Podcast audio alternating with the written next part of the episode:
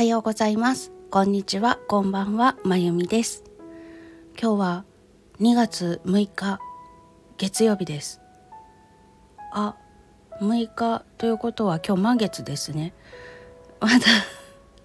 昨日の疲れで頭が痛くてちょっと認識していなかった。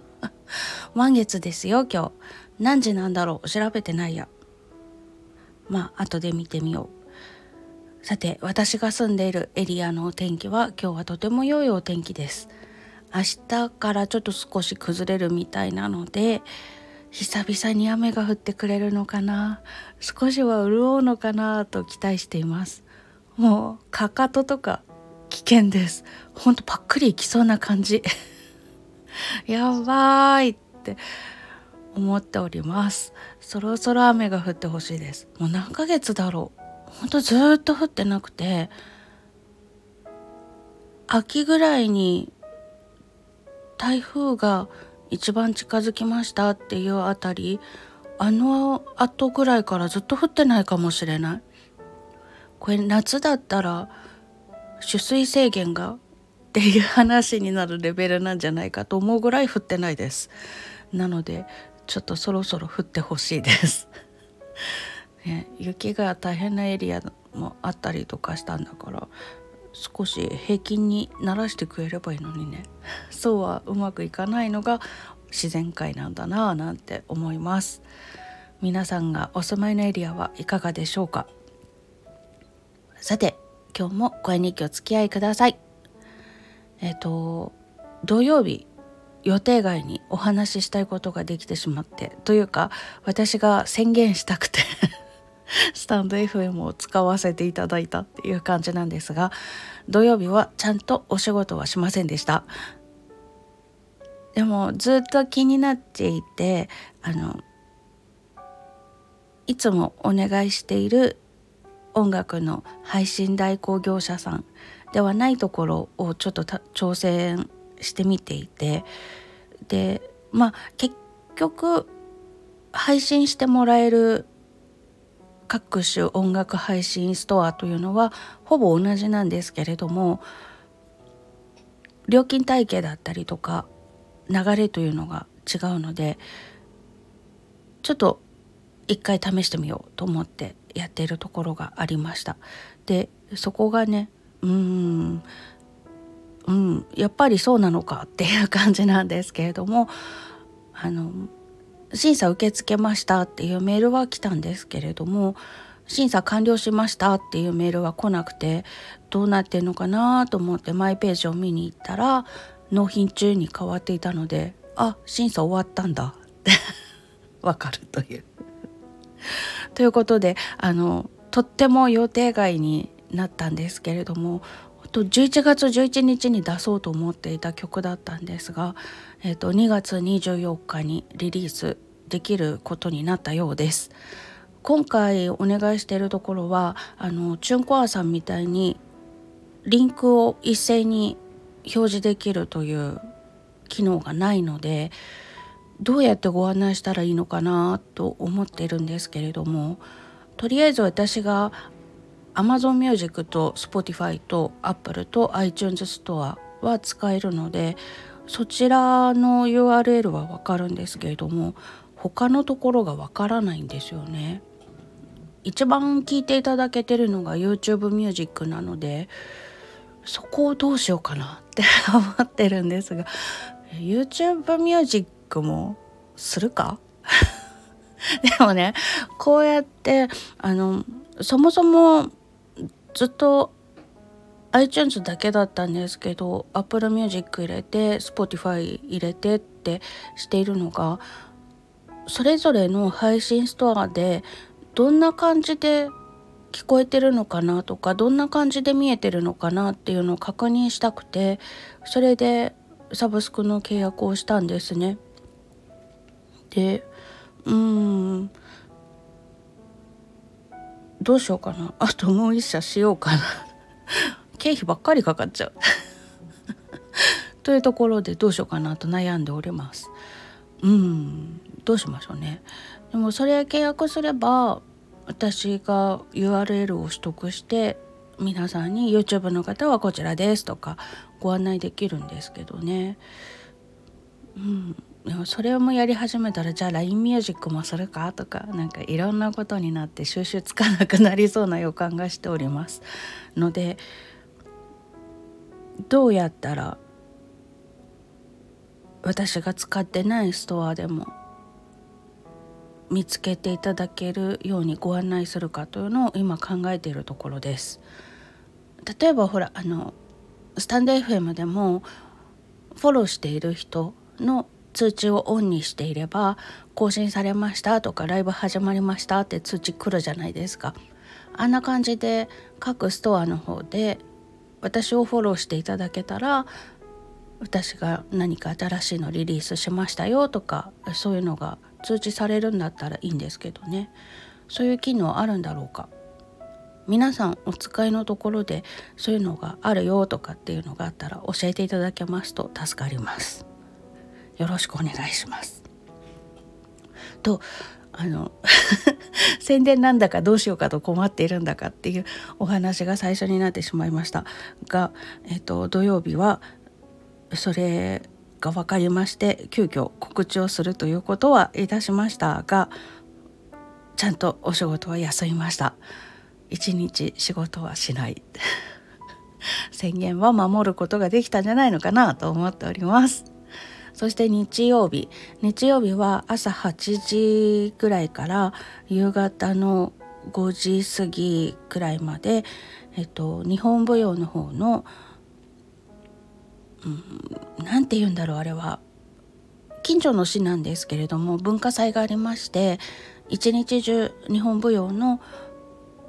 踊りを見ていただく会というのがあったんです。いろんな流派の先生方とその門下のしてあのお弟子さんが集まって踊りをお披露目するという会だったんですけれどもそちらの裏方として一日バタバタしておりました。裏方って意外と一日中大変なんだなって 思いました。あの普段私は出る方ばっかり舞台に乗せていただく方ばっかりだったのでこんなに大変なんだと体感いたしましてそれも人に指示をいただいて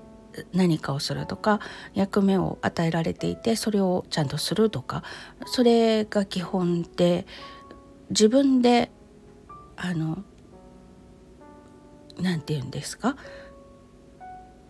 現場を見てあれしてこれしてって指示するという立場ではなくてもこんなに大変なのでわあ皆さんすごいなって思いました。しかもその指示を出す係の方々というのは皆さん踊りのお師匠さん方でして当然ご自分たちも踊られるという 自分の本番もありながら会全体を見渡していくというすごいなと思いました、うん、私もこうやっていろんな方々に場を作っていただきながらここまで来てるんだなと思うととても感謝をしました。最近こうやって自分には見えていなかった場所を見ることができるようになってそういうチャンスをいろいろといただくことが増えてきてああこうやってやっていただいてたんだなと思ってちょっと泣きそうになったりとか するんですけどそういうことが増えてきて幸せだなって思います。その裏方ということをしていなかったら知ることができなかった。自分が気づいていなかった。こんなに支えてもらってたんだなとかそういうことがわかるというのはとてもありがたい機会だななんて思います。ちょっと優等生チックなんですけどうん、裏方やってみて素直にそう思いました。今度ね2月の26だっけ？20そう6が近所の音楽教室の方の発表会で私の生徒さんは歌なのでちょっとまだねっていうことで今回出ないんですけれどもえっと講師演奏とあと影穴というアナウンスして会を進めていくようなそんなタイムキーパーを兼ねるような役割をやらせていただくことになっていますのでまた音楽の発表会の裏方ということで面白い経験ができそうです。そして7月は私の生徒さんも出るピアノ教室の発表会があるので今度は自分の生徒さんが出るという立場 胃が痛くなりそうって思うんですが多分自分が演奏する以上に生徒さんがちゃんとできるかとかキリキリしそうな予感がします。あ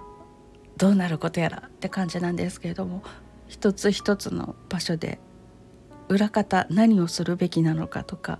どうしたらいいのかっていうことあと私が知らないけれども知っておかなくてはいけないこととかそういったものを勉強させてもらいながら7月に備えていきたいななんて思っております。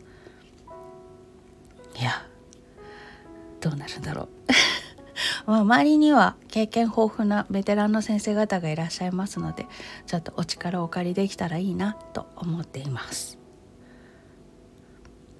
今年になってから本当そういう感じですね。あの周りの方のお力添えをいただいて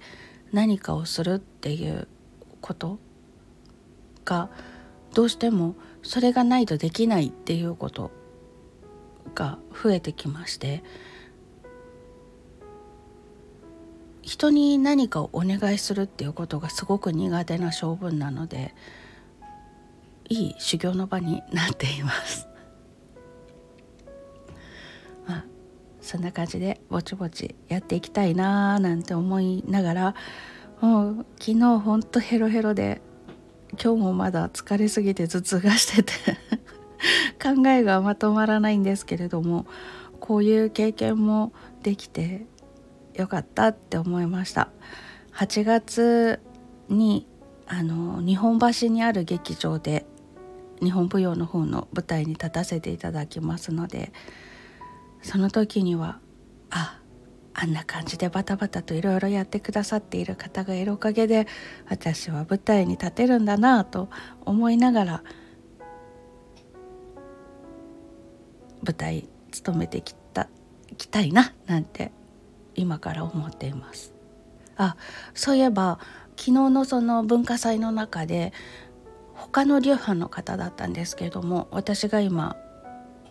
練習している黒髪という踊りを踊ってらっしゃる先生がいらっしゃいました。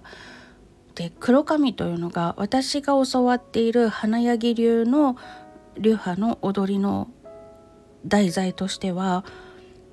舞妓さんが芸妓さんになる前に一度だけ踊ることができる踊りということで花町で生きていますのでちょっとおませさんなんですけれども少女が女性に変わっていくという時の心の葛藤だったりとか場面だったりとかっていうのを題材にして作られている踊りなんです。でも他の流派の先生の踊りの解説の時にはなんとですよ なんとなんと「あ鎌倉殿!」っていう感じのお話になってまして歌舞伎では黒髪というとそちらの台本というかお話が取られているらしいんですけれども、えっと、伊藤助親の娘ドラマでは八重さんだったんですけれどもねその踊りの中の主人公の女の人の名前は八重さんではないんですけれども伊藤助親の娘が北条政子と鎌倉殿の奪い合いみたいな感じで熾烈なバトルを繰り広げた結果身を引く。でも寂しいなとかモヤモヤするなとか嫉妬しちゃうなとかそんな思いで知事に乱れる。そういう心を表現したものが黒髪。その髪をすいているという場面から取られている。そういうお話なんだそうなんです。お設定が全然違うんだって びっくりしました。あの同じ曲でも流派だったりとか同じ流派でも文化によってお師匠さんによって踊りの振り付けが全然違ったりとか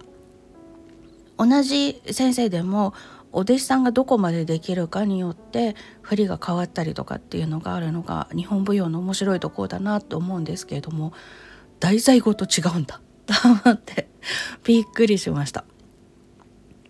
少女から大人の女性に変わっていく黒髪とはまた全然違くて大人の女性の